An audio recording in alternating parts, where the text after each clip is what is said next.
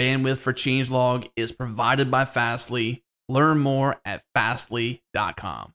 I'm Sandi Metz, and you're listening to the Changelog.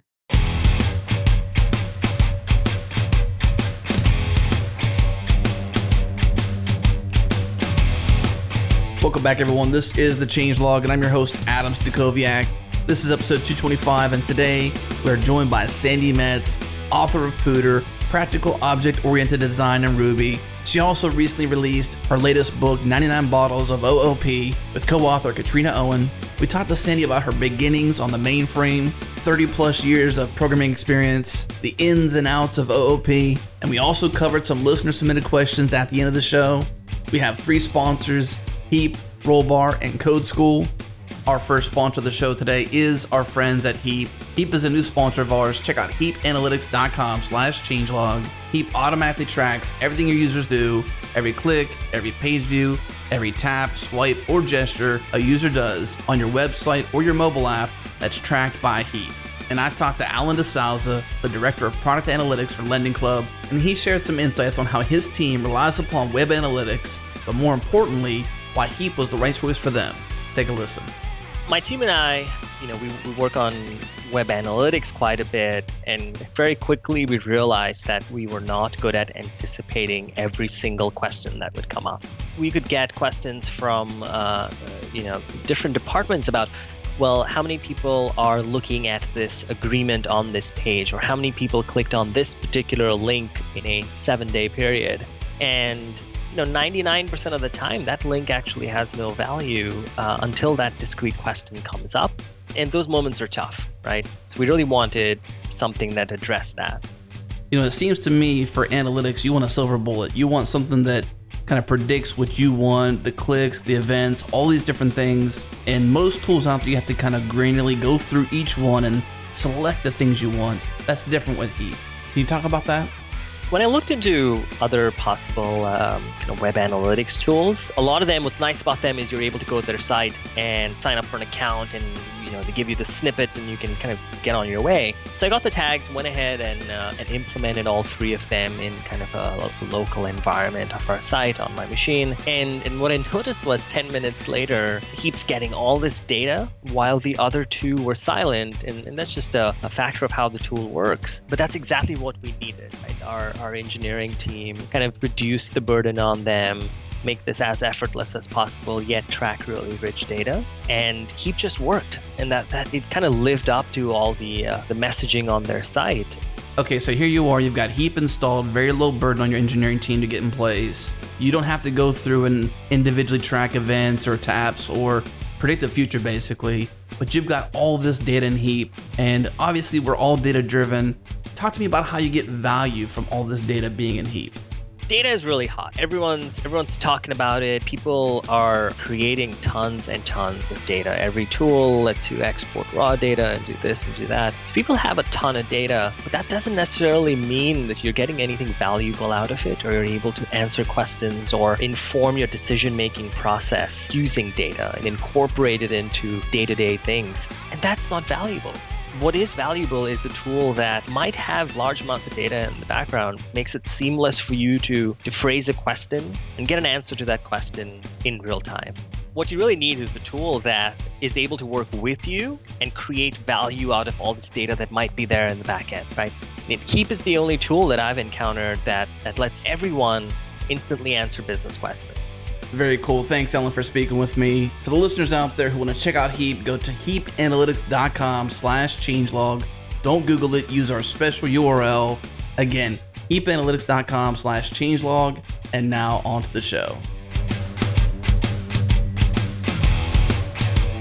All right, we're back. Jared, fun show today. I mean, this is a show, I think, how long? Sandi Metz, right? Like, we've wanted to have Sandi Metz on the show for mm-hmm. years. And finally, finally.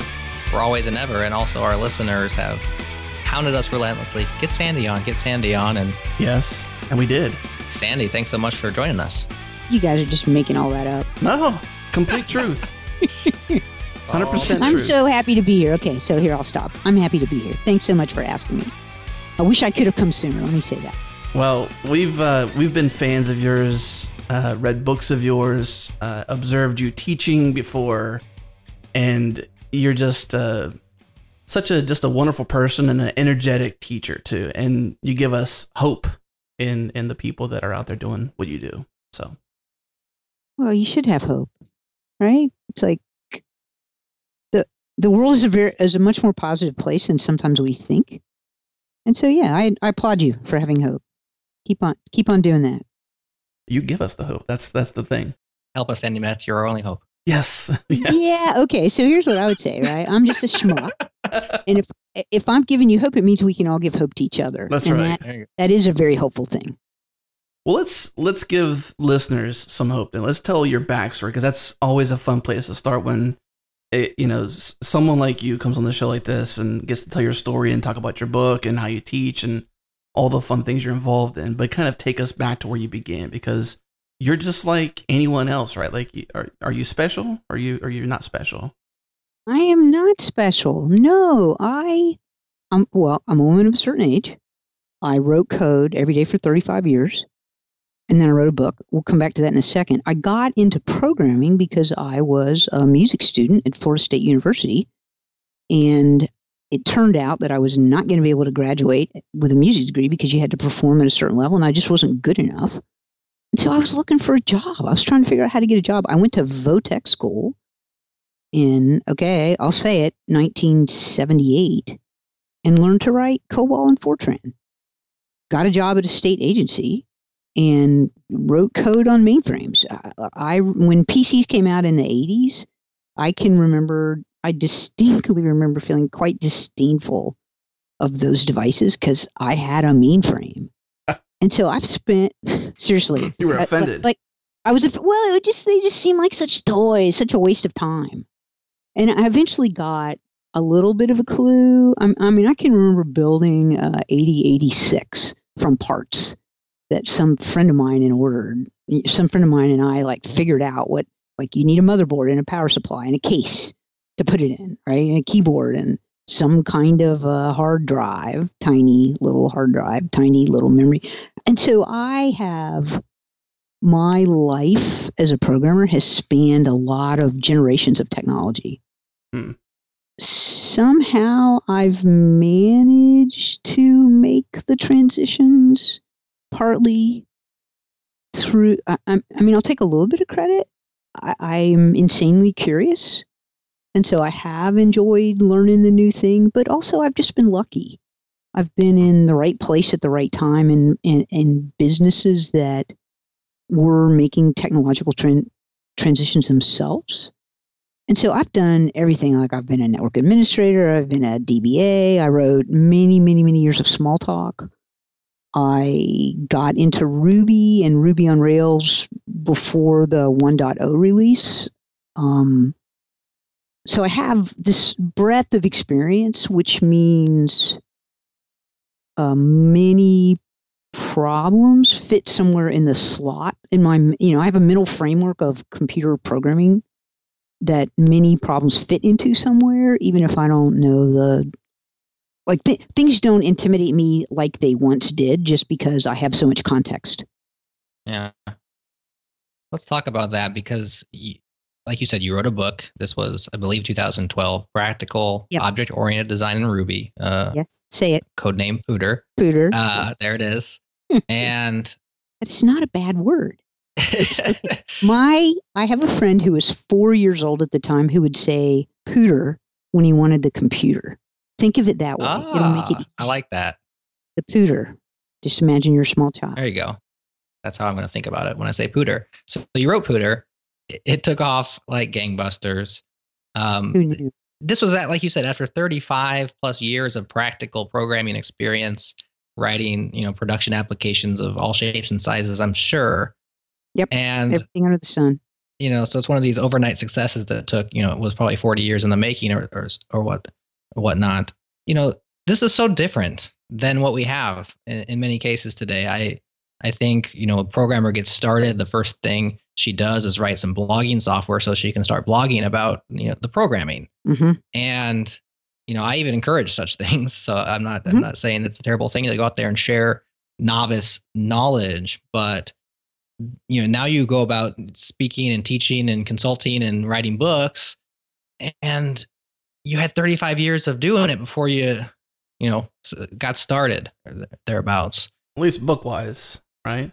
yeah is that the key to like all of your wisdom is is that you were in it for so long and and and you know should more people of your experience level be writing and less people of my experience level be writing Okay. Well, first of all, I would not recommend the path I took, really.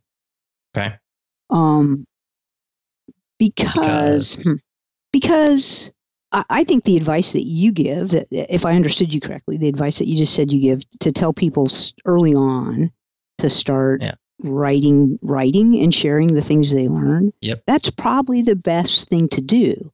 I, I didn't mean to write a book. I didn't want to write a book. The the story about how that book got written is uh, maybe longer than we want to go into here. I mean, the short version is, you know, there are people, there are people with big publishing houses whose job it is to find authors.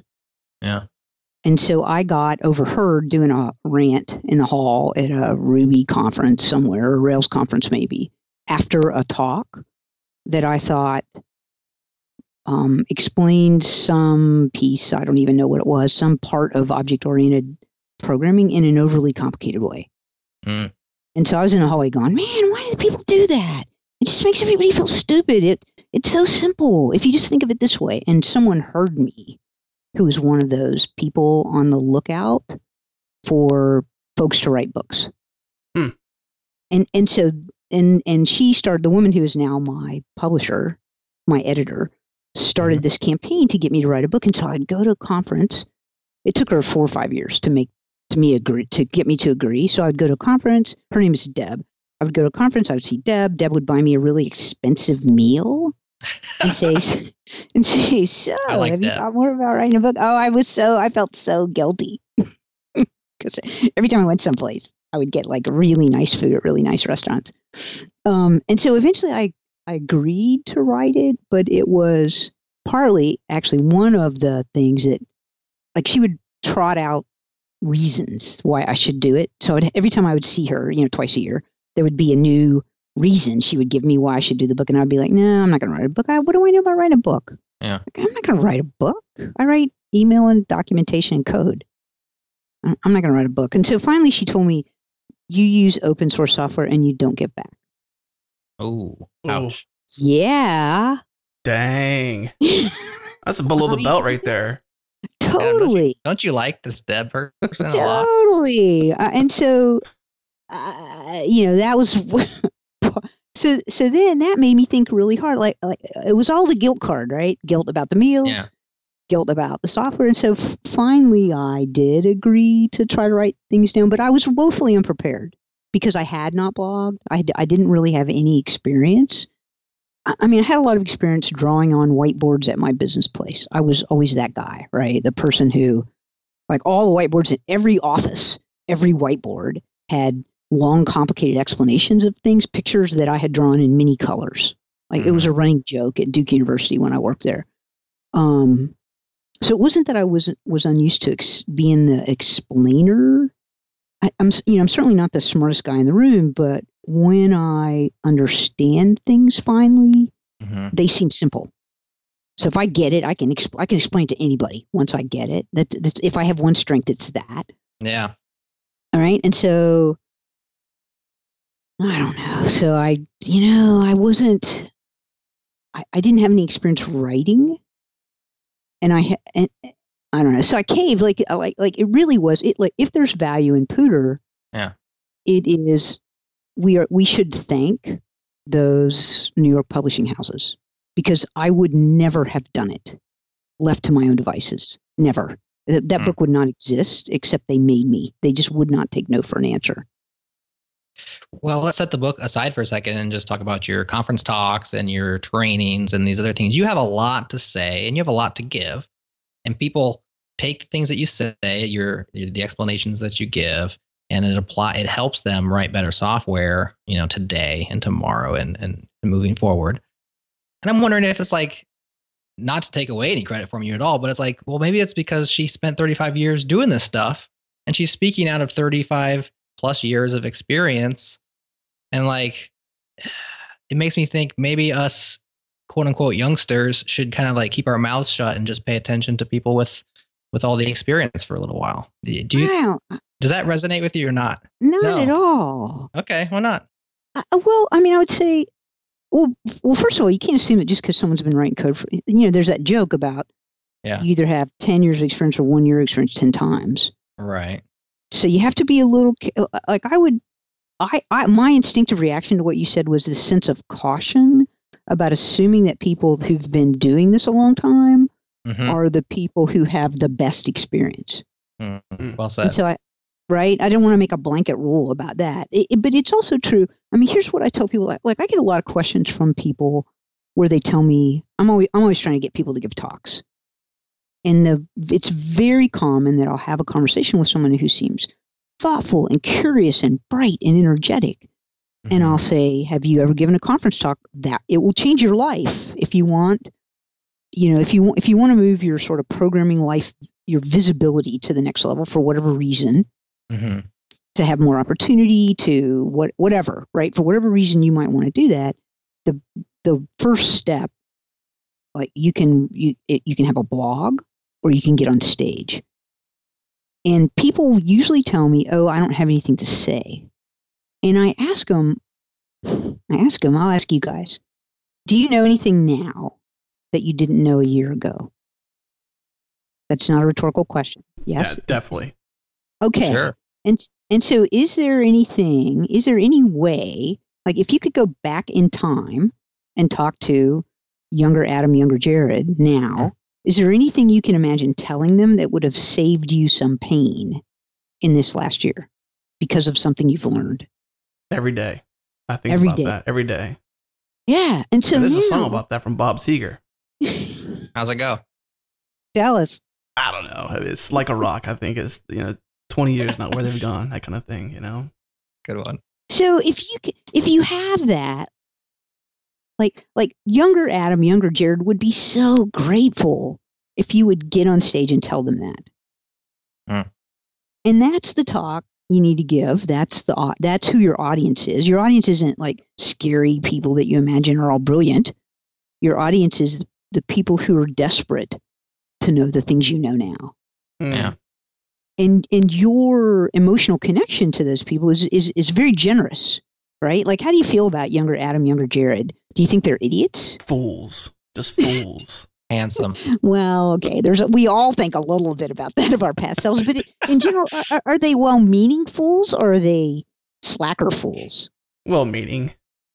yeah Of course, well meaning. Depends on the day. yeah and so you like do you feel sympathetic do you feel sympathetic toward them do you, do you think they're idiots that don't deserve your help Oh, they deserve our help for sure. Yeah. And so that, think about that. So now you're giving a talk full of useful information to an audience to whom you feel very sympathetic. Changes things. It changes everything. And, and it's a talk you can give. Huh. It's a topic you know. And it's an audience that you feel you feel confident about. So on that note, then, this is just trying to play one other side of this. Do you ever get, um, does Twitter ever put you down, so to speak, like the the the critics? And they seem to, they seem to be on the other platforms too. But in our neck of the woods, the programming, software development, open source world seems to camp out on Twitter. Does the critics ever put you down? Does they, do they ever get you down? Because that's what, to me, there's a lot of critics on Twitter. I, It's true. Okay. Hmm.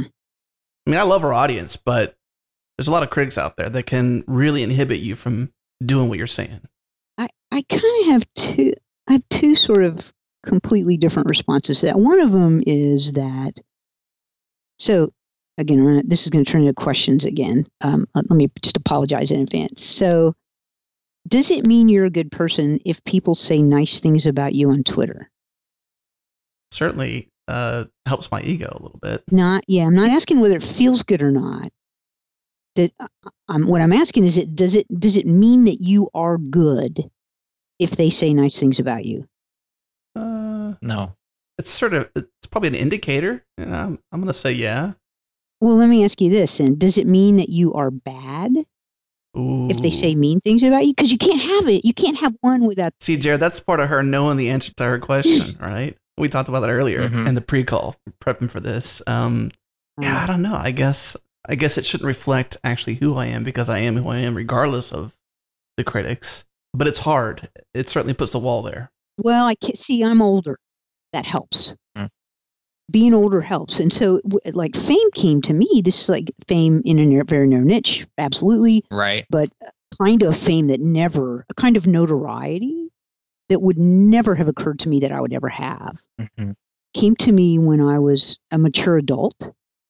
And it was very, very clear to me from day one that I couldn't get too attached to the nice things that people said about me. Like, like if I gave that meaning, then the bad things have to have meaning too. If I, if my identity came from what people were saying about Yeah. about me online, I so I'm I pretty much just ignore it. That's the thing about critics. I, I pay no attention. hmm I, I don't much read my press in, in either direction. But the other, so so there's that right. You can ignore it. The other thing is, and this again is part of being older, and and frankly part of being female. I think like there's a way in which I'm everybody's. I don't want to be your mom, but I could be your like cool aunt.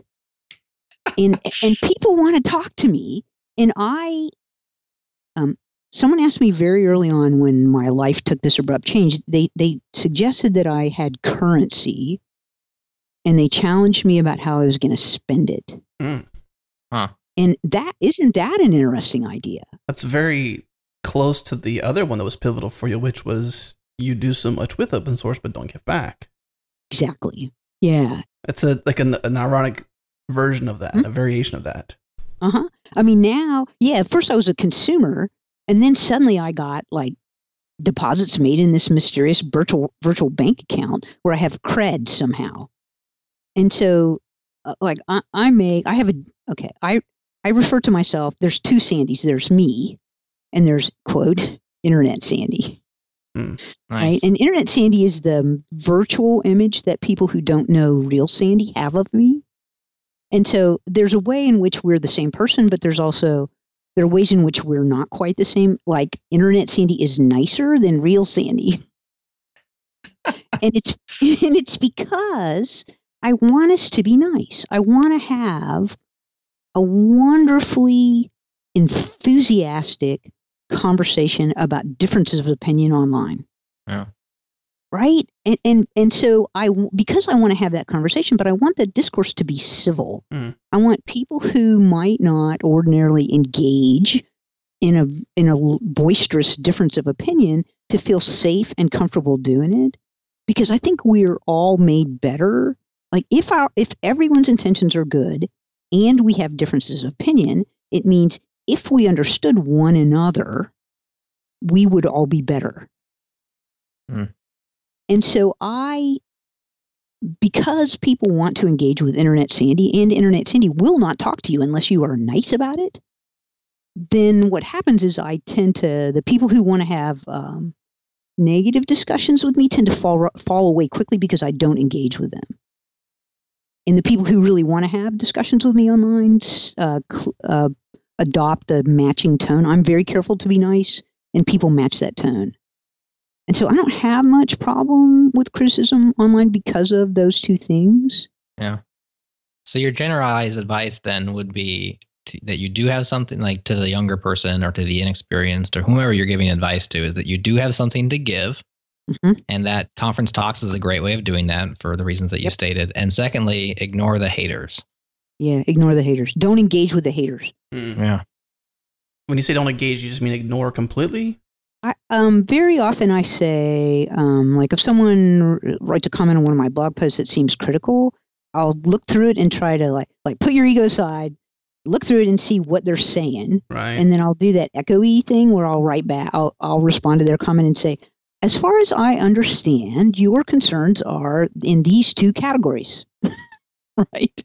Like I'll, I'll I'll ignore everything that sounds personal and critical Yeah. and try to you know unearth the technical parts and turn the conversation back to technical and and never and never say anything personally critical about them on the way back. And then if they like it's so easy to miscommunicate in writing on Twitter, especially on Twitter, but certainly even on a comment on a blog. So I try to I try to act as if they're well intentioned, and I respond to them as if they were well intentioned. And then if they come back again and they seem snarky, then I don't respond. Like you don't get you don't get two tries with me. Yeah.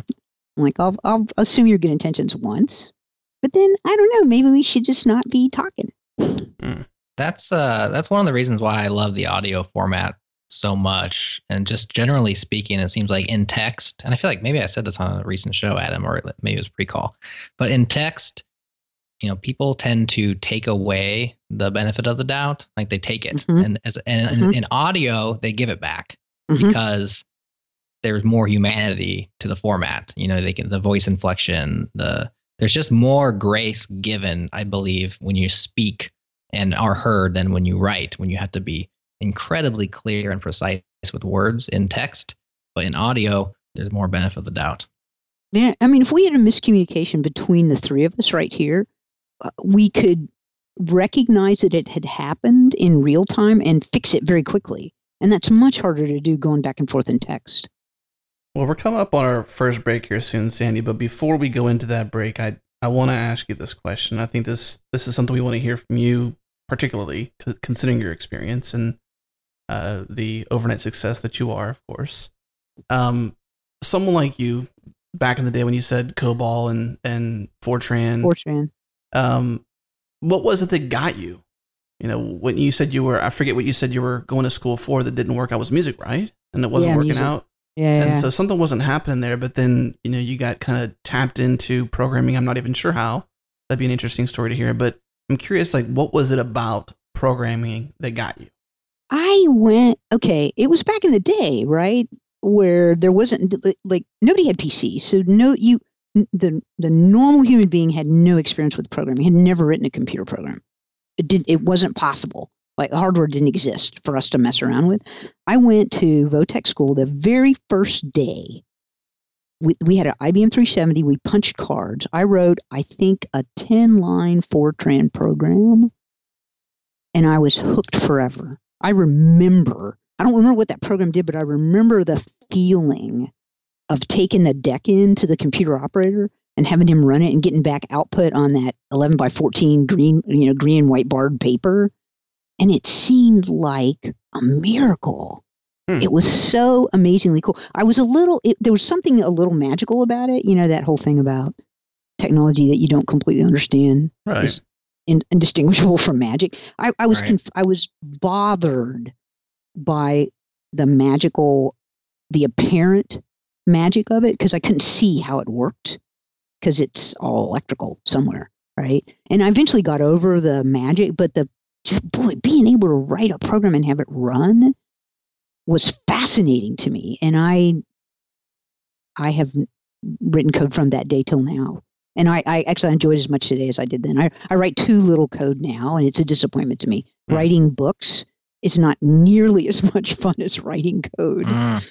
We do a lot of teaching too, right? You're you have a, Yeah. a, a traveling class you do. Yep. Yeah, I teach probably on average of maybe once a month.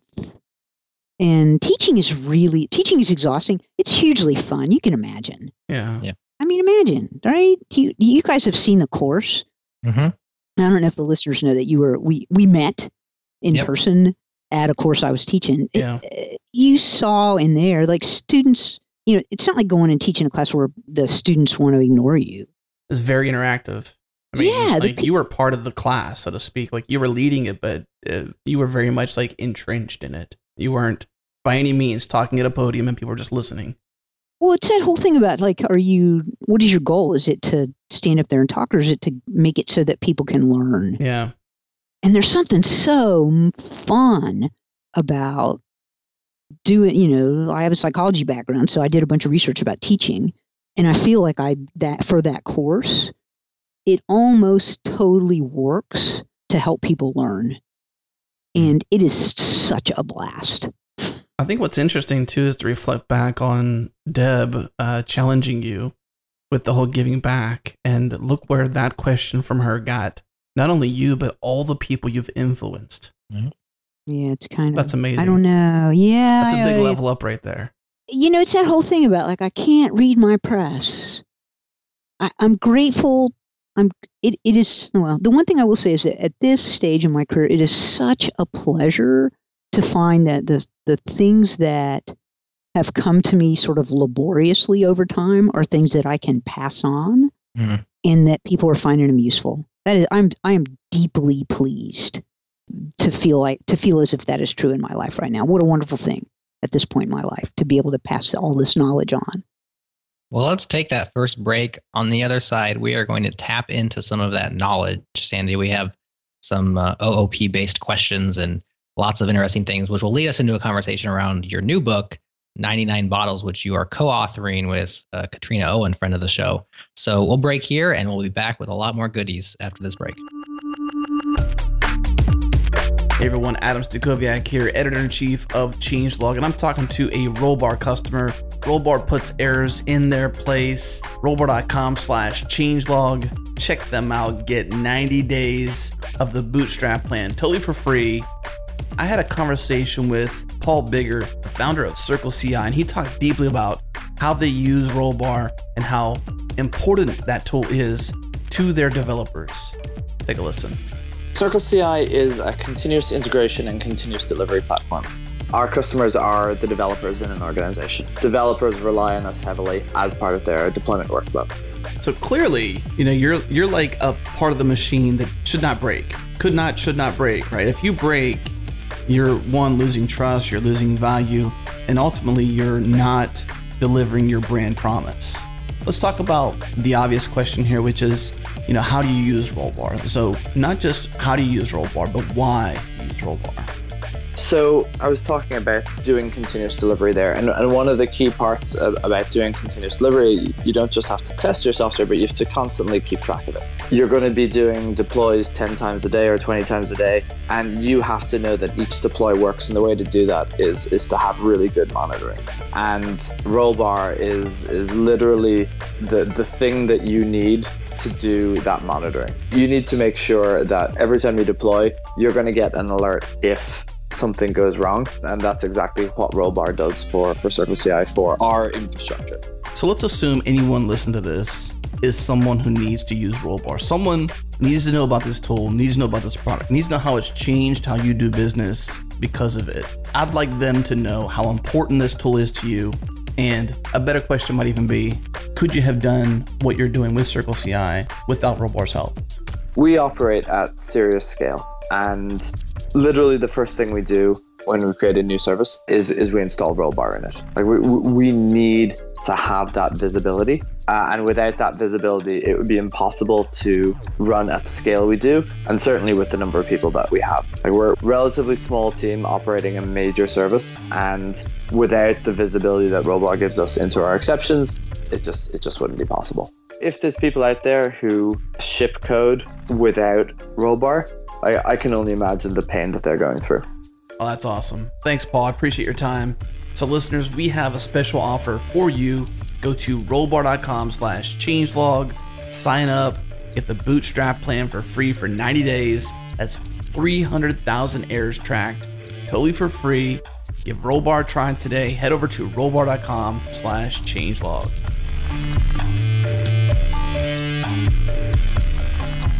All right, we are back with Sandi Metz, and we're talking about object oriented programming her experience, programming, teaching, consulting. And Sandi, you've made your uh, recent living and much of your uh, time spent teaching other people how to do object oriented programming correctly or better, or uh, I don't know what word you put on it, but you're a, kind of an OOP guru at this point. And so, uh, have a lot of questions about object oriented programming.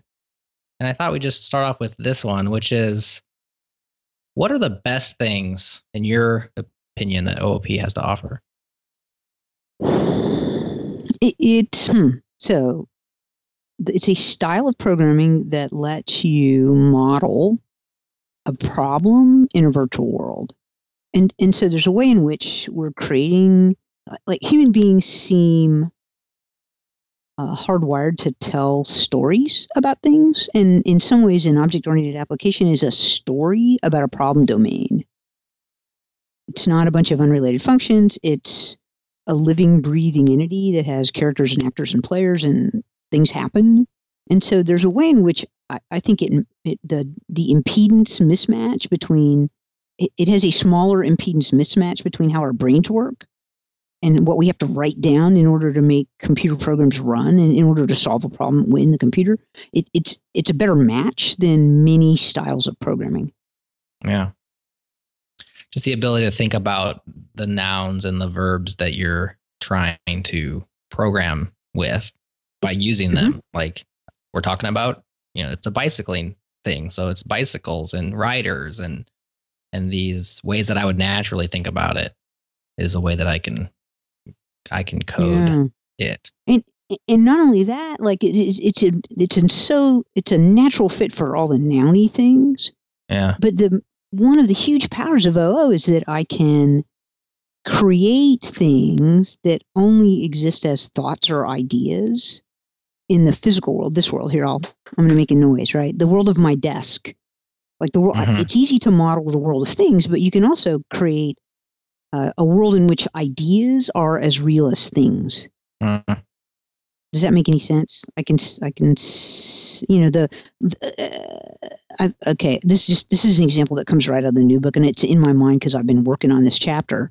Sure. You know, in a ticket app where you had buyers and tickets, you might also have refunds and purchases and a refund isn't is the refund is an idea but you can make an object for a refund and that that refund object is just as real as the buyer object in right. an object oriented application even though out in the real world it's not and so being able to model to create a world where ideas are as real as things is is enormously powerful so yeah you're taking a thing that's abstract in your real world uh, scenario and you're making it more real in the programming scenario. It, when you think about object orientation, is is that what you think about? I know like it's become, you know, inheritance and polymorphism and encapsulation and these other things, right?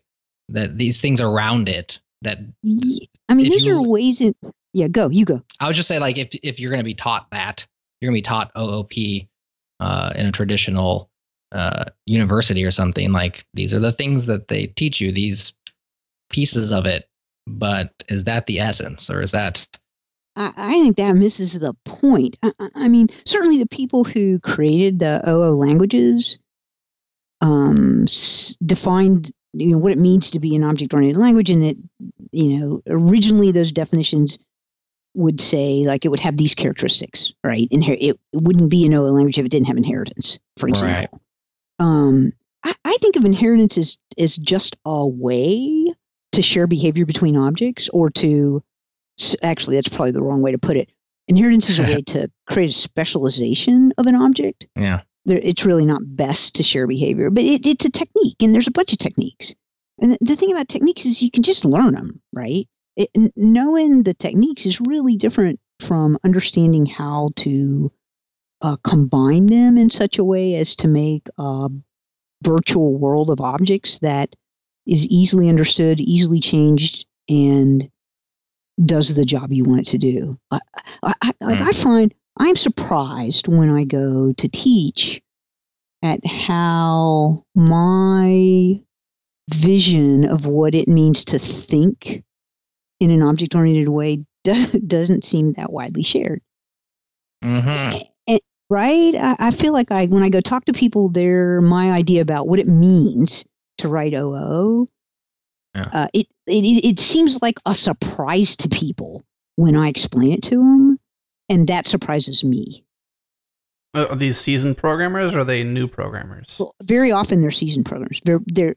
Yeah. I mean, it runs the gamut. Like like this does not seem to um, map in any way to the amount of experience people have. Right. You think it's the way you think about it's different, or just profound? I, um, I think part of it's just I have so much. I've done. I've made so many mistakes over so many years writing OO that some mm. things could not help but become more clear to me. You become a master at the maze. Maybe. I, like again, uh, uh, it's like a thing I I think I said a while ago while we were on here. Uh, uh, now it kind of seems simple to me what it means to really be an object. Like an object is a thing that tries not to know very much and communicates with other things by sending messages. And there's a bunch of techniques that we can use to create objects. Like I can use inheritance, I can use composition, I can, you know, follow design patterns, I can assemble objects in certain ways. But there's this fundamental, deep, deep, deep bias I have.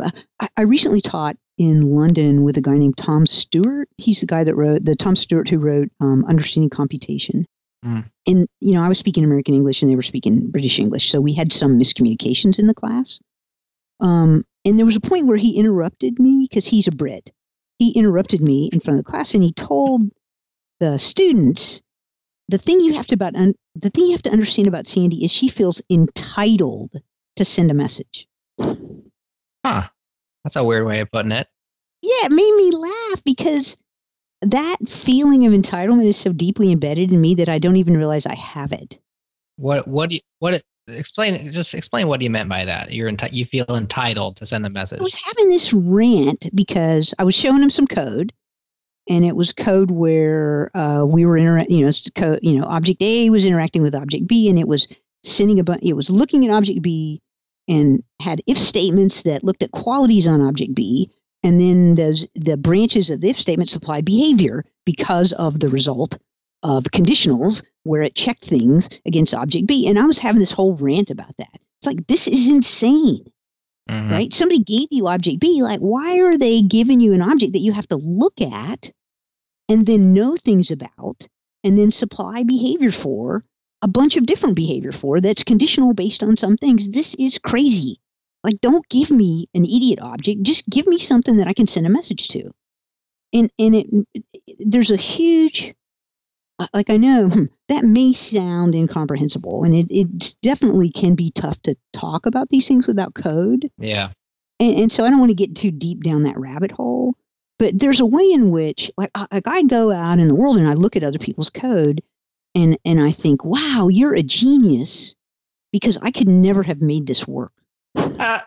Like dependency laden, conditional bound, like huge Right. tightly coupled messes of code. Like you have to admire the people who are charged with keeping uh, long lived, uh, constantly maintained Mhm. applications running that aren't really that are using object oriented languages but don't uh, use uh, that that have that have let a lot of procedural programming techniques creep in over the years because those apps are really hard. Oh my gosh, no wonder people hate them. Yeah. They're, it's just a nightmare. And and so I uh, I really firmly believe that apps can be way simpler than many of the apps I've seen, and I uh, find that it's a surprise to people. Like like I think people get me to come in because they think, oh, I have this terrible, ugly app, and Sandi's going to tell us, Sandi's going to teach us to understand complexity. All right, I Mm. think that's what they think they're buying. And I and I Mhm. go in and look at their apps and I'm like, whoa, this is way too complicated. Let's make this simpler. And it comes as a great relief to people, I think, to see that OO is actually Yeah. easy and hard. Anyway, sorry, I had a whole rant there, but uh, you can tell I it kind of goes back to Kent Beck's that Kent Beck statement. Uh, first, make the change easy. This may be hard, and then make then make the easy change. easy change. Exactly. I think it's that's a brilliant way of distilling that. Uh, kind of easy to say, hard to do. Although there, in in the statement, there's a disclaimer: this will be hard to do. and so that leads me to just the thought of like, and I've been doing object oriented programming for uh, you know ten years or so, and so I've been on uh, you know the good and the bad of it, and I've written you know stuff I can't maintain and stuff that seems to be more maintainable, and and the gamut. Um, Mhm. And I've seen a lot of really bad, oh, you know, object oriented code out there that's procedural and falls into many of the traps that we're kind of just taught these different techniques and tools. And it's like you just go out and you start, I'll try this here. And then you're like, oh, you don't find out until maybe a couple years later that, that was a really bad idea. Um, and so, in many ways, I like Adam's metaphor of kind of the master of the maze because there's a lot of traps. Like, there's a lot of bad ways of doing it.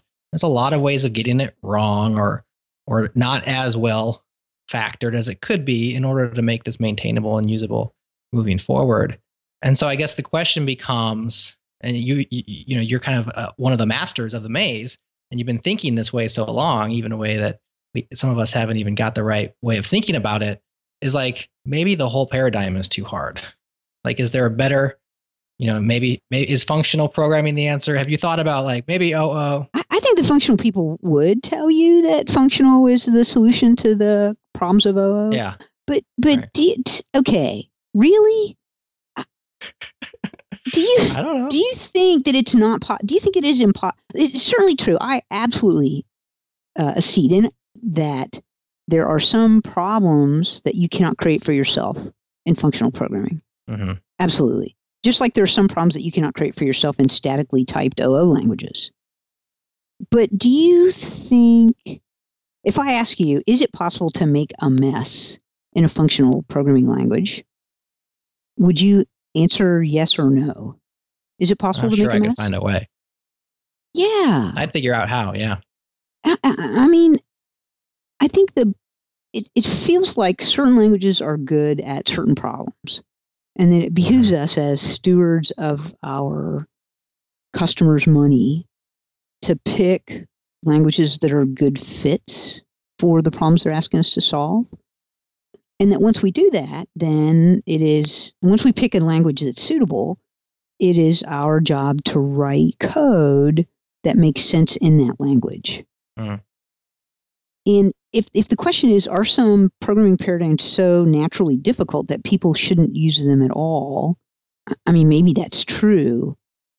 I, I feel like, I feel as if we as a technical community have done a terrible job of teaching programmers of all styles of languages how best to write code.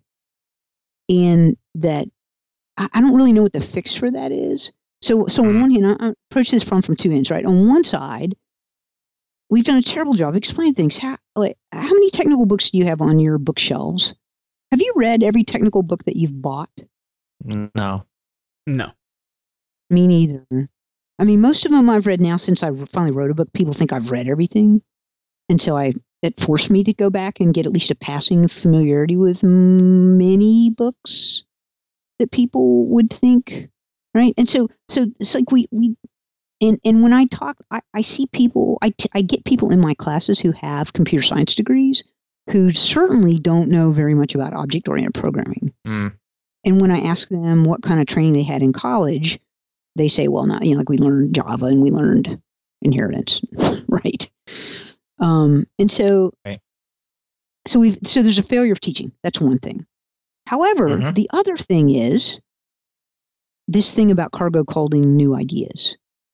I distinctly remember when I read the design patterns book back back in the day, right not long after it came out, and how I felt like I'd been saved.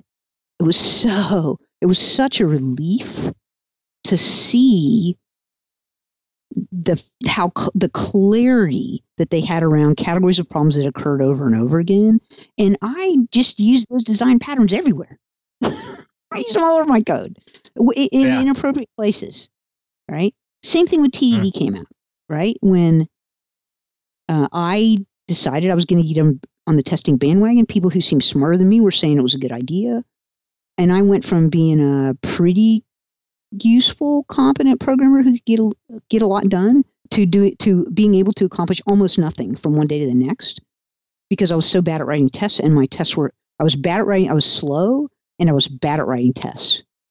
And Hmm. so my desire to use this new thing that seemed like a good idea um, caused me harm instead of doing good. And does this mean that testing is bad or that design patterns are bad? No. Does it mean that I, I was terrible at them when I started doing them? Yes. But how Hmm. else could I have learned? Like, what is the alternative? And, and so, one of the things that I've, I'm a firm believer in is not denying people the opportunity to learn from making mistakes. And that means that all of us, like, unless you came out of the egg as knowing all the answers, you're just going to learn from writing code.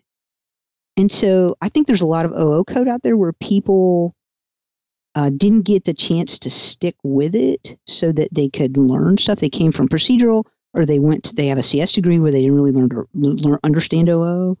And then they Mhm. wrote a bunch of apps that people maintained over a bunch of years. And those apps are big and messy and hard to understand. but I'm not convinced that any other programming language under any under the similar circumstance would not be equally imperfect Yeah. over a number of years. I, I'll say one more thing about this, and then I'm going to shut up. Like I, I see a bias. I, I realize that I have a bias, and it is because when people call me, like people don't call me when things are perfect. And so it is true that maybe I skew a little bit toward the the big, large, unmaintainable OO app. Right. However, I right that that could be. I, I'm aware that I need to be careful about that. But I believe that despite that, despite that qualification, I believe this statement is true. Any business that's been anybody that's been in business for 10 years, anybody who won has apps that are a mess. And those those pretty apps that you see are from the startups that disappear. Hmm. Right? That uh, like when for it, it is a it should be considered a triumph, a triumph of persistence and an ability to survive in the marketplace to have big computer applications that are imperfect because Yeah. they all are. They all are. That's the world we live in. That there's a big mess, and our job is to figure out how to deal with it. Yeah, absolutely. I think, you know, you talked about the what OO is, you know, you're modeling the real world or you're modeling thoughts in code and you know, the real world is messy and it's full of Yeah. edge cases and corner cases and except if In- this happens and like those kind of things like yeah, exactly. And like that's it it almost seems inevitable that a piece of software that maps to the world long enough to watch the world first of all be messy when it was, but also change over time Mhm. is uh if that's going to be a you know pristine kind of a holy temple is probably it seems like it's impossible to to maintain that over time. Well, you said it right there, Jared. Like if you're if you're writing software modeled after the world, we can all look at the world and know it's messy. The world changes. There's variables. There's brokenness. There's a constant uh, stream of change in our world. So we can only expect any software we write to model the world we live in to be and have similar attributes. Yeah. And so our job as programmers isn't to make perfection; it's to deal with imperfection. Yeah. It's it's it's to figure out a way to keep on adding new features, improving old features, meeting our customers' needs in the face of success, which is probably ugly and messy. And and there's a way in which adult I mean, I, when in my, in my classes I tell them that the most fun part of our job, the, the most challenging part for adult programmers, experienced programmers, is transitioning from one big mess into a new design. And and you want to have some fun writing code, like go do that. That's a real problem. Those are Mm. those are the problems that like, you know, make you get up in the morning and sort of drink two cups of coffee. Yeah. get on Right. right?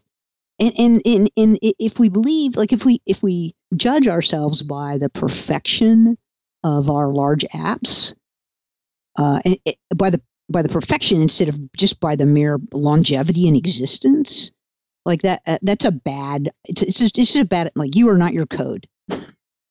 And Yeah. feeling like big apps have to be perfect, it, it's a way just to make yourself feel terrible because they're they're just not gonna be. They aren't. They never are. And like I said, I'm I'm a little skewed because of what I see, but I, I believe it's true even for people who don't call me. Let's talk a little bit about what you've seen out there as a teacher and a consultant, you know, coming into these large companies that are successful and have, you know, OO based applications that are in, you know, different states of disrepair or perhaps still working, but hard to change. What's uh, one mistake, or give us a couple that most programmers make with regards to uh, you know, production code that you just see it time and time again, and we're always we're all making the same mistakes. If we, if we had a couple of those, what would they be? I, I would say two things. One is that everybody's tests are killing them. Hmm. They're absolutely killing them, and it and it's because we haven't, you know, we cargo culted the idea of testing. I think testing is right. I think TDD is right, and testing is right, and it will save time and money. But it feels like as a community, we eh, the the vast majority of our community hasn't yet tipped over to the point where they're good enough at testing so that tests save them money all the time instead of costing them money. Test suites run too long. They're too tough. They they interfere with change. Uh, they well they interfere with change and they run too long. They make it hard to write new code. Mm. And so if we could just get better at testing, it would save a lot of pain. Um, the other thing is that it's been a it's been a thing I've been all over for the last couple of years. I, I see a lot of huge conditionals in code. Like what happens is that people in uh, in big OO applications for the ideas that are at the the core ideas in the business are often embodied in huge classes, and uh, the uh, ideas around the edge. Like often applications have lots and lots and lots of beautifully uh, elegant single responsibility small classes, and then there'll be one huge five or ten thousand line class Mm. that is at the center of their domain user. If you're a Rails app, very often, but uh, but anything, Right. whatever the core idea is in the domain is it. And what has happened is that we get in this situation where the easy things were easy to do, but the hard thing got out of control and then all the code just got put in one class and and then what you have is just a bunch of procedural code in a very large file hmm right? And so that finding a way to commit to writing small objects, even though, and I don't tell people like you, you you're not going to go fix all the fat ones, huge ones you have now, but as things change, you should make new small objects instead of m- making big things bigger. And so that one thing, having that one there, that one huge class that has a bunch of conditionals in it, where all the all the important parts of your business somehow are in there, it makes it it makes it really hard to move forward. Earlier on, you said uh, you know, we, we should try to teach what is a good way to write programs despite the language or kind of at a higher level than paradigms or languages. And uh, I guess the question would be like, if you had to pick what that way is, would you say like makes things small? Would that be like your guiding concept, or would you would you have others? I hmm, maybe uh, very often when I okay, I'll t- this is this is just a personal story about me. When very often I write when I try to write some code, it'll start out simple, and then it'll get ugly and complicated. And then sometimes if I'm if I have enough insight into the problem, I can make it simple again. And so and and then so I end up with this. I start out with small things, and then I get this bloat, confusing intermixing of ideas period, and then sometimes on the other side of that, I I'm back to small things, a bunch of small things, all of which represent a small idea. It, it feels like we don't. Hmm, it's almost as if we don't have the correct appreciation for the difficulty of simplicity, and that we don't. Once we reach, com- it's almost like we we think complex code. Like we love complicated code. We love looking at complicated code. We love writing complicated code. And there's a way in which we value complication and we think highly of people who can produce complicated code. Mm. But but the truth is simplicity is harder than complexity very often. And if we valued simplicity more, I think we would reward those who achieved it and we would strive harder to achieve it and we'd all be better off. And so we yeah. you know, we do this thing where we overvalue complexity when it's just a way to intimidate people very often. Right? It's just to, to me when I write complex code, I believe I have failed in some way to communicate the idea. Yeah. Like it only ought to be as complex as it needs to be. Right. Very often less complex than I've made it. You leave a comment right above, uh, kind of explaining why how you're going to come back and make this less complex Yeah, later. exactly. That that comment that says, I'm really sorry, the one that starts that way. Yeah, apologizing for this. Yeah. exactly. I'm apologizing for my code. Yep. I wrote that uh, comment recently. Okay. One last question before our next break. Uh, you know, you spent all these years, you know, basically as a nine to five software developer. Um, recently, that's changed. You're now, as we've said, you're a writer, you're a speaker, you're a teacher, you're all these other things. Do you ever fear that you might lose your edge if you're not able to write production code on a regular basis? Totally. Totally. Absolutely. I, I write way too little code now. It's it's interesting. I, I feel like I have not yet lost it. And there there's some ways in which I understand code better now than I did when I was writing code eight hours a day. Because I have the leisure to think about code. And so that uh, balances out somewhat, I hope, the whatever skill loss I'm having from not writing code eight hours a day. But I think that's a great question, and I think Mm. uh, it's it's a thing that I am definitely uh, paying attention to. Has being a teacher helped ingrain anything that was loose for you that is now way solid because you've taught it so many times? Oh yeah, I I mean I feel like here's the thing, right? Every learner sees the world a different way, and so every idea that seems obvious to me is not at all. uh, If you're just like me, it's easy for me to explain things to you because you think just like I do.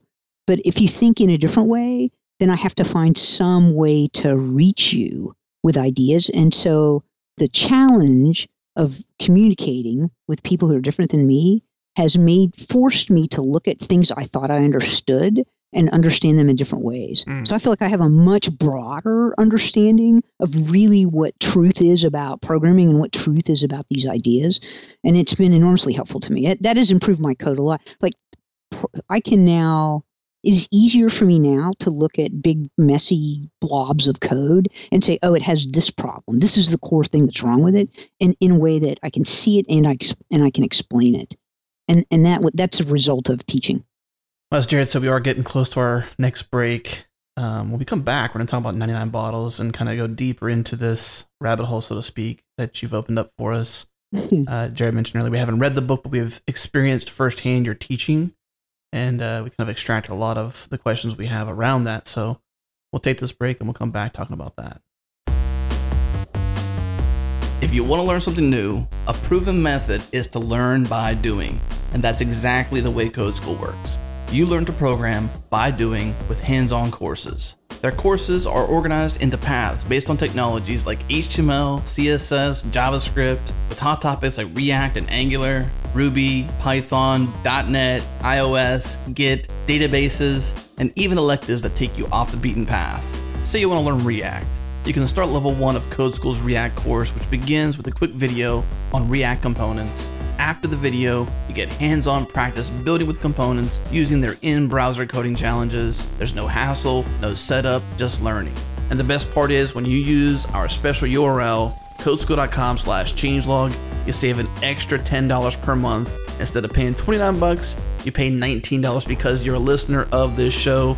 Again, use our special URL, codeschool.com slash changelog. Don't Google it.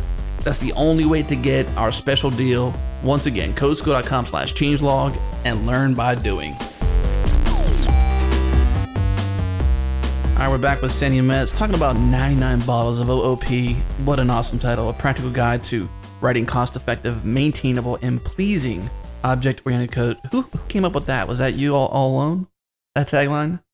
The tagline, uh, I don't know. Probably, I'm I am the the writer of taglines, so it probably was me. Though it's hard to say at this point. The origin of the all the best phrases. Well, there's been so much collaboration with Katrina Owen, who's also writing with Yeah. me on that book, that it's sometimes like m- most of the final writing is done by me, but I can't. I don't feel like I can claim any single idea as my own. Right? It's a 'Cause there's shared so much thing. Percolation, yeah, going on. I mean, it's it's inviting, right? A practical guide. Everybody is welcome to this. Like it, it's it's good for anybody. Writing cost effective. That's that that uh, speaks to CTOs and anybody who's trying to save money with their development team. Right. Maintainable. Who doesn't want that? And pleasing, pleasing object oriented code. But uh, why this book? Why now? Uh, why this book right now? Okay, I'm teaching the course. I, this book is uh, a programming exercise that I do in the classes in my practical object oriented design course. The course I am now booking next summer. I'm I'm booked into the summer of 2017. I don't want to raise prices anymore because um I have a blue collar background. I find everything that we pay in tech seems enormously high to me. I am unwilling to raise prices anymore on my course, but it means I'm filtering now by time. And even so, much of the content that I'm teaching is unavailable to most people. Like there's no matter how many talks I do, and no matter how many private and public classes I teach, I'm the the classes are reaching numbers probably in the in the three digit four digits by now in the thousands the talks reach a much broader audience but even so there's this huge body of knowledge that is an outgrowth of the course that is completely inaccessible to most people.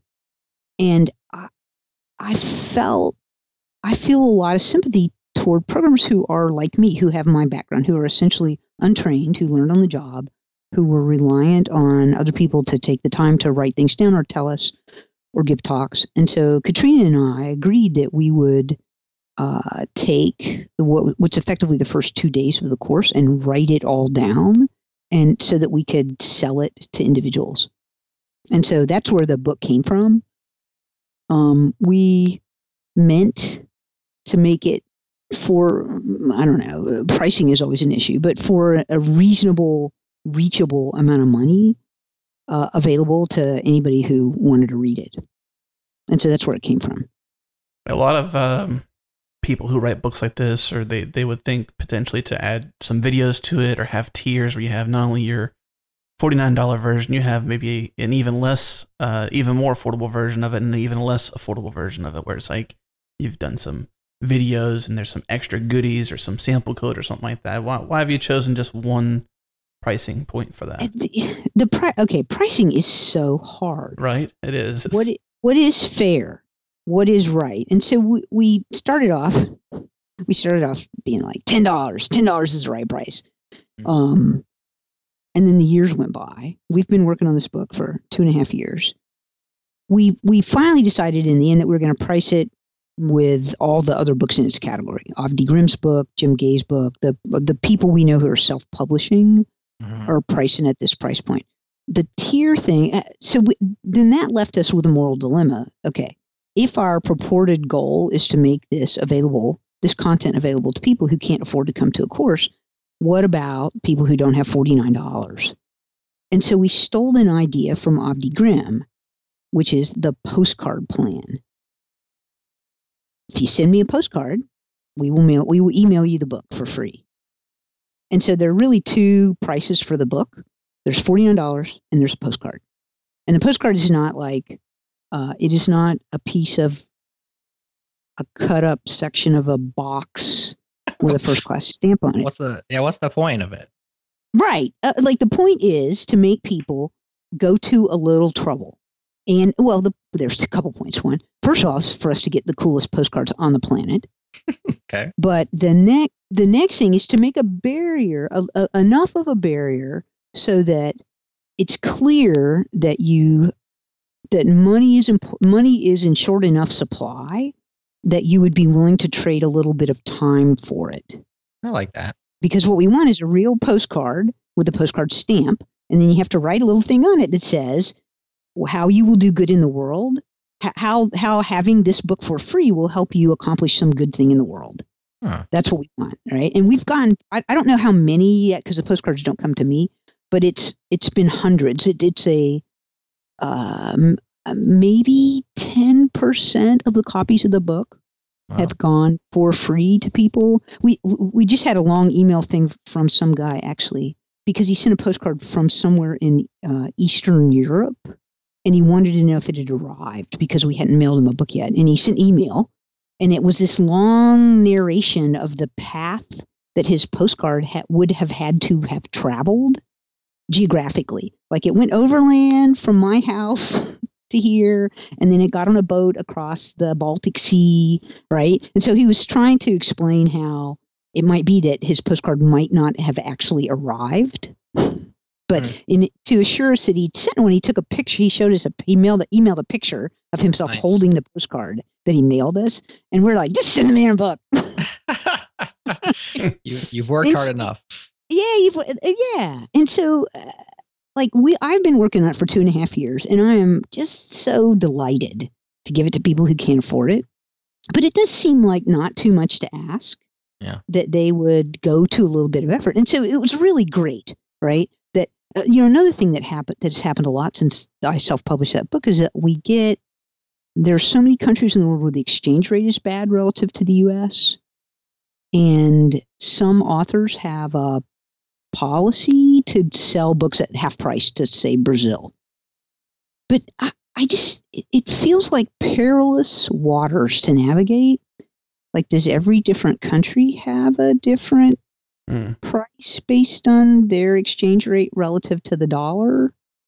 So I don't know. So in the end, we're like free or forty nine dollars. You can, you know, One of the give us money, give us money, or send us a postcard. Like, uh, and what? Finally, some people really do want to pay something, and so we uh, on the website where you can buy the book. There's you can buy karma. So there's like a ten dollar karma and a twenty five dollar karma, and you can buy them in any combination. And so when we send people free copies of the book, we tell them your copy's free, feel no obligation. But if you're one of those people who wanted a discount that we wouldn't give you, we made you send a postcard and get a free book instead. If you wanted a discount, you can buy. You can. There's a way for people to give us like a part of the price of the book, but they get to decide. I don't decide for them. Let's talk about the content of the book. Yeah, The- chapter five is coming out this week. It's currently at, according to your website, 45,000 words, which to me sounds like a lot. It's just all about a single programming problem, which is, Yeah. you know, the name of the book, 99 Bottles. This is a single problem that you give as part of your course. Describe to us the problem and then why this makes for a good kind of example case for applying all these different uh, object oriented ideas to it. So the problem is the 99 Bottles of Beer song, the exact same one you sang on the bus as a child coming home from school trips. The the task is to write code to produce the lyrics to that song. That seems incredibly simple until you try to do it. Hmm. At which point you discover that there's hidden complexity.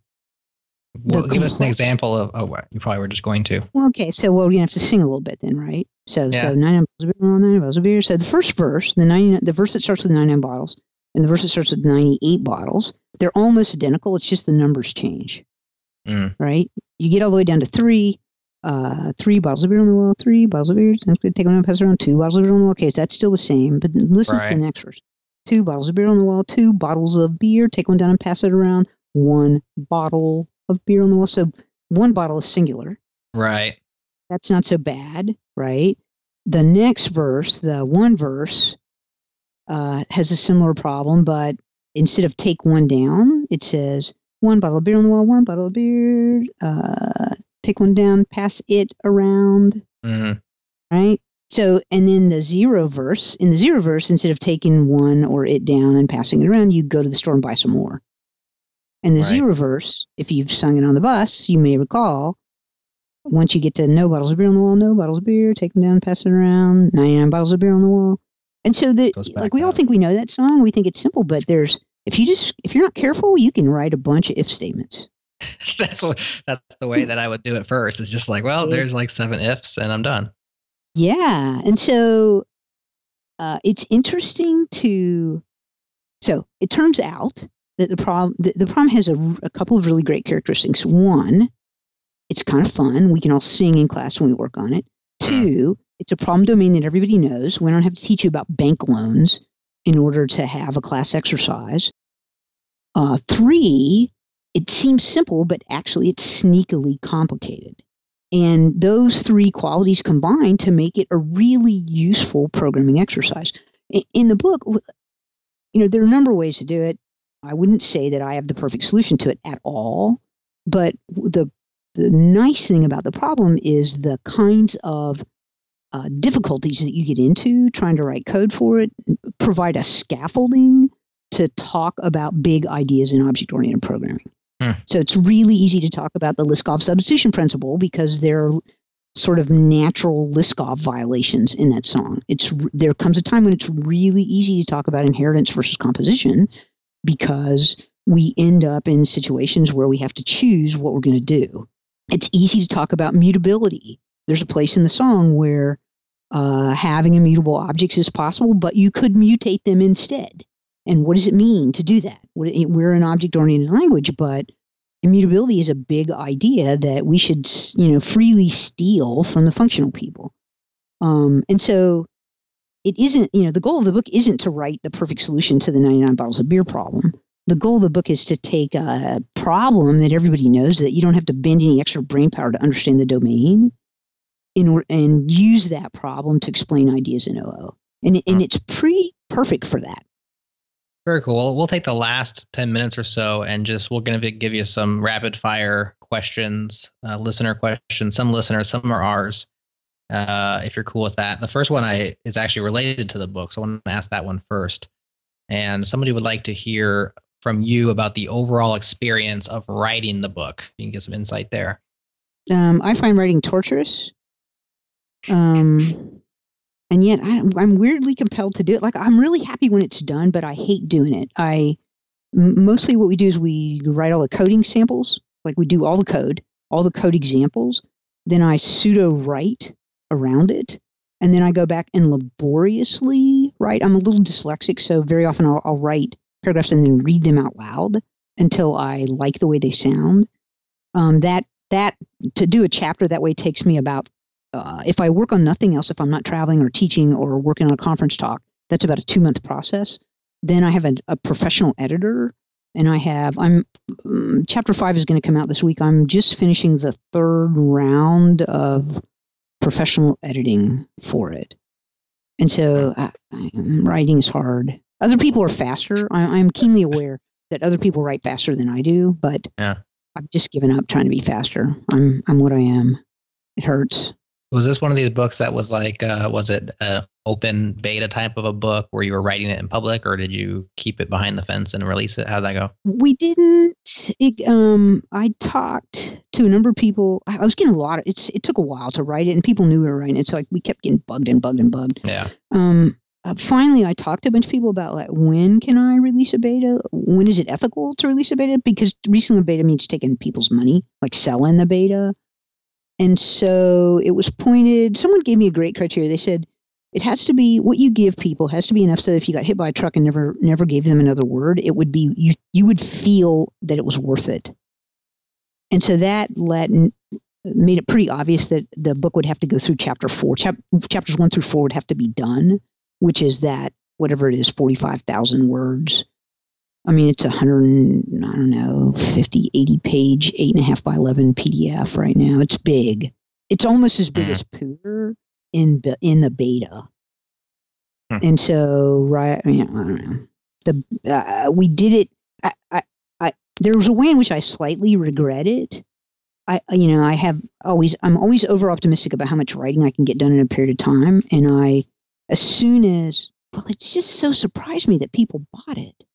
So we released it in beta, and a bunch of people bought it like that Yeah. day. And so Right. then I felt this enormous pressure to get the rest of the writing done. But I am such a slow writer that feeling that pressure did not speed up my writing at all. It just made me feel pressure while I was writing. That, that actually so- leads us directly into Yeah, the next question, which is Is there a lot of pressure to be, quote, Sandi Metz? Um, I well again, there's internet Sandi and there's real Sandi. All right, I I feel some. Uh, I wouldn't say pressure. Uh, as internet Sandi, I feel some obligation to model the behavior I want, the face I want to present to our community. Hmm. And so it helps me be nice even if I feel tired, say, right? Um, the pressure I feel is I want to you know there's a certain uh, like i would love to see more diversity in our community. And part of having a broad range of different kinds of people ages genders races uh, ethnic backgrounds right? Uh, part of that means uh, ha- having the community be have lots of representation in it partly means when you if you come to our community and you're not well represented you're not part of a well represented group it can be easy to feel like there's no place for you. And uh, so I am um, that that mission is near and dear to my heart. And so part of the reason I go out is because I represent a little bit of a narrow demographic in our community. I'm older, I'm female, I'm. I'm certainly white, right? So I'm, I'm Caucasian. So that puts me right, in the middle of a big, broad demographic group. And but so I find that I feel an obligation to respond maybe to requests to go out and be internet Sandi for people. And I that it's always a challenge to know when when you know how much can I stay home and rest? How much should I go do those things even if I feel Mhm. like I don't I'd rather stay home and play with a dog. Hmm. Right? And so pressure like pressure uh, you know i would i could whine a little bit about the pressure Yeah. That travel gets wearing and all that but i love my life i love our community i love if you're if you're me and you've come at the end of your long life, you can feel the uh, the sort of kind regard of the people in our community. It's a wonderful thing. I, f- I feel like I I feel obligation to live up to it, but I I wouldn't really call it pressure. Okay. Next one. This is I'll just quote this one because I like the way he wrote it. I'd be keen to know if a person like Sandi ever gets wowed by development trends or falls victim to nerd hype. Whoa, yeah, I think that's a whole cargo culting thing, right? We fall off stuff. We're like, whoa, that's so cool. I'm going to do that. They must be right. And then, you know, two weeks later, you're like, what a mess. Why did I do this? I hate myself.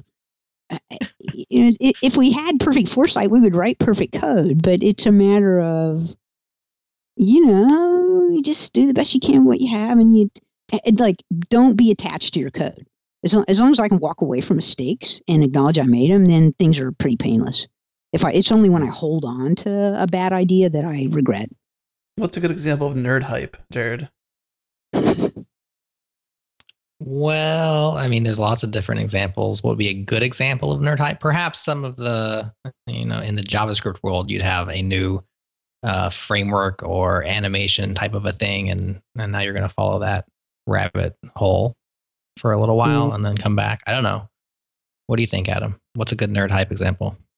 I'd probably say the same, like something that's, I mean, open source moves so fast, it's difficult to keep up. And I would think that the next new thing could be not so much nerd hype, but it could be easy to always want to be on the train, you know, because it's exciting.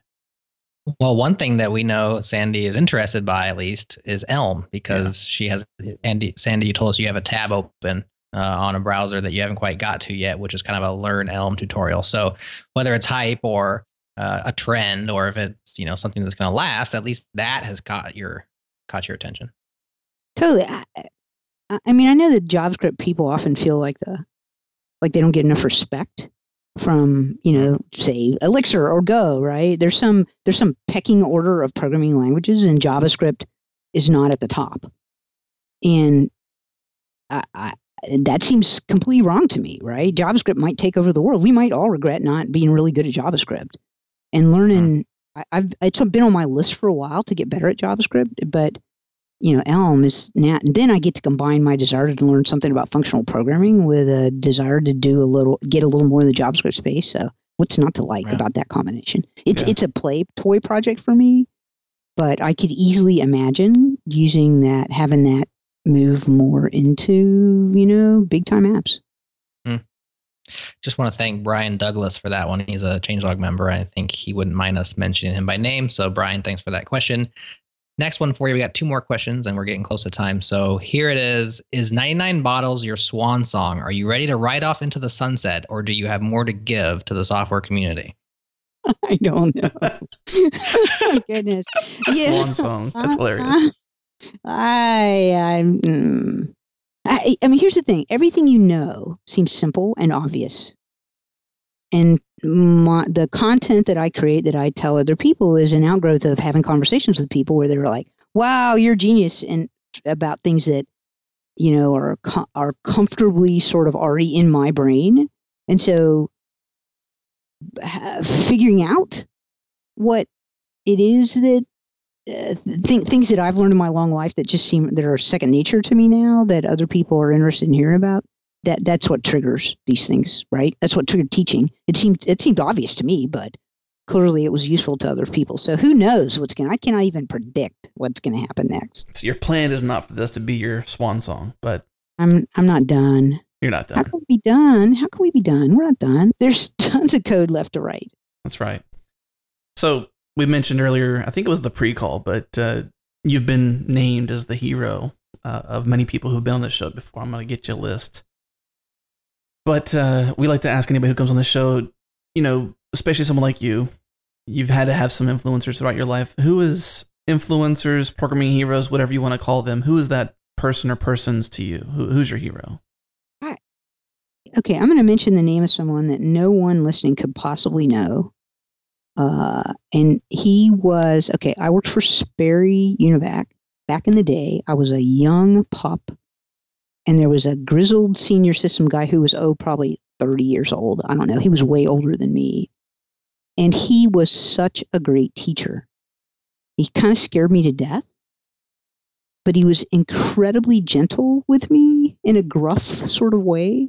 And he made me feel as if I had a place in this community. And so his name is Rich Workentine. I, like I said, he's probably, I don't even know where, there's no way he'll ever hear this. But it's not the people now. There's tons of people now who are wonderful people who I could mention. But the difference that was made in my life was made when I was a young programmer. Hmm. And, and, and the, you know, we all have that obligation to treat kindly the tender youths, right? So that's a lesson. That's a lesson for you guys and for everyone who's listening, right? The kids are who needs us, not the grown-ups. So your hero is someone who has who in- influenced you young on, and mm-hmm. help shape your career.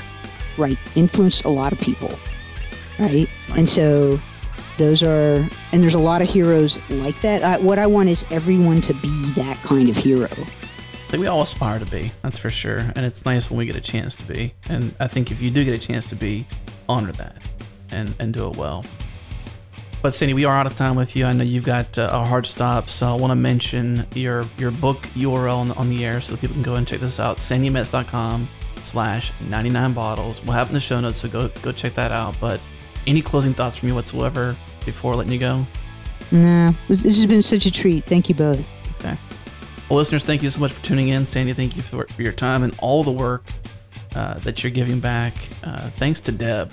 Thank you, Deb, Thanks, Deb. for that question and that guilt trip that you put Sandi on because we're riding the ride of Sandi Metz, and it's because of your question and your perseverance. Thank you very much. So that's it for this show. So let's say goodbye. bye Bye. Thanks, Sandi. yeah thank you guys